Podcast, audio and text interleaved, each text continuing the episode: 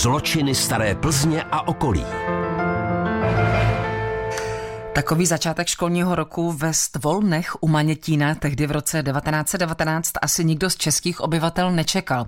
Co konkrétně se tenkrát v Malé vsi na severním Plzeňsku přihodilo, tak to nám teď poví ředitel státního oblastního archivu v Plzni Karel Řeháček. Tady došlo k události, která výrazně narušila poklidné venkovské soužití mezi obyvatelstvem této vesnice, mezi českým a německým obyvatelstvem, což je důležité říct, protože Stvolny byly národnostně smíšenou obcí. V září roku 1919 se tady velmi intenzivně projevila nesnášenlivost mezi německou většinou a českou menšinou. Ta nesnášenlivost se týkala školy, protože tahle ta malá obec měla původně jednu školu, německou školu, kam chodili i české děti, ale po vzniku Československa si česká menšina prosadila vznik školy české. Jenže česká škola neměla žádnou místnost, neměla žádnou budovu, tak se řešilo, kde se teda české děti budou vyučovat. Bylo dohodnuto, že české děti se budou vyučovat v německé škole s tím, že sem budou docházet dopoledne a německé děti zase odpoledne. Pro Čechy to bylo velké vítězství, pro Němce to byla velká potupa. Němci s něčím takovým nesouhlasili, podle nich to mělo být jenom dalším ponížením obyvatelstva německé národnosti ze strany nenáviděného Československa. Takže všechny tyhle ty problémy se tady toho 29. září, kdy právě mělo dojít k zahájení výuky, protože tehdejší školní rok začínal později v souvislosti se zemědělskými pracemi, bylo třeba sklidit především úrodu, pomáhali i děti, takže proto se začínalo takhle později, tak právě tyhle ty problémy všechny kulminovaly věnovali. Co přesně se tedy tenkrát událo?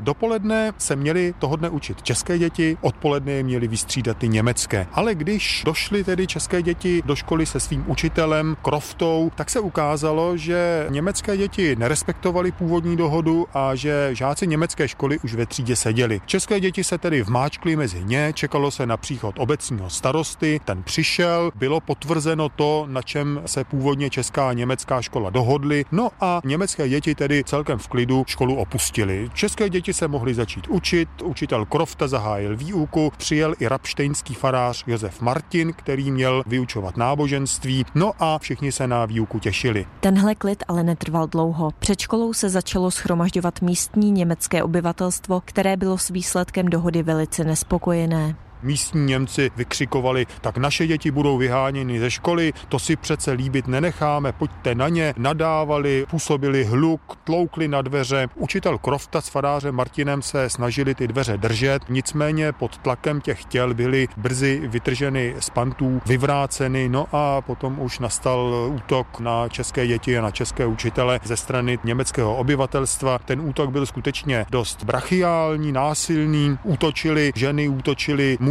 Farář Gilich například křičel, musíme tu českou pakáž pobít, až zdechne. Němci byli vybaveni nejrůznějším náčiním. Nezdráhli se použít například srpy nebo kosy. Mlátili i učitele, mlátili i děti, vytahávali je za vlasy ze školy. Nakonec místní Čechy zachránili manětinští četníci, kteří přispěchali na pomoc a odpoledne přijel i oddíl plzeňských 35 kteří si zjednali pořádek, četníci mohli pozatýkat ty provinilce, no a celou akci vyšetřovat. Ukázalo se, že vše bylo předem domluvené, že všechno zorganizoval místní německý starosta, proto také ten den zůstali doma muži a na pole místo nich odešly ženy, aby ta razance byla ještě silnější. Jak to s dotyčnými dopadlo? Byli potrestáni? Před soudem byl tento incident kvalifikován jako zločin veřejného násilí a Krajský soud v Plzni 28. června roku 1921 odsoudil 12 obžalovaných k dvouměsíčnímu trestu vězení s podmíněným odkladem na dva roky. Celý tenhle ten proces, který Němci samozřejmě označovali za politický a považovali ho za další násilí páchané na německém obyvatelstvu, skončil tedy soudním rozsudkem. Česká škola existovala ve Stvolnech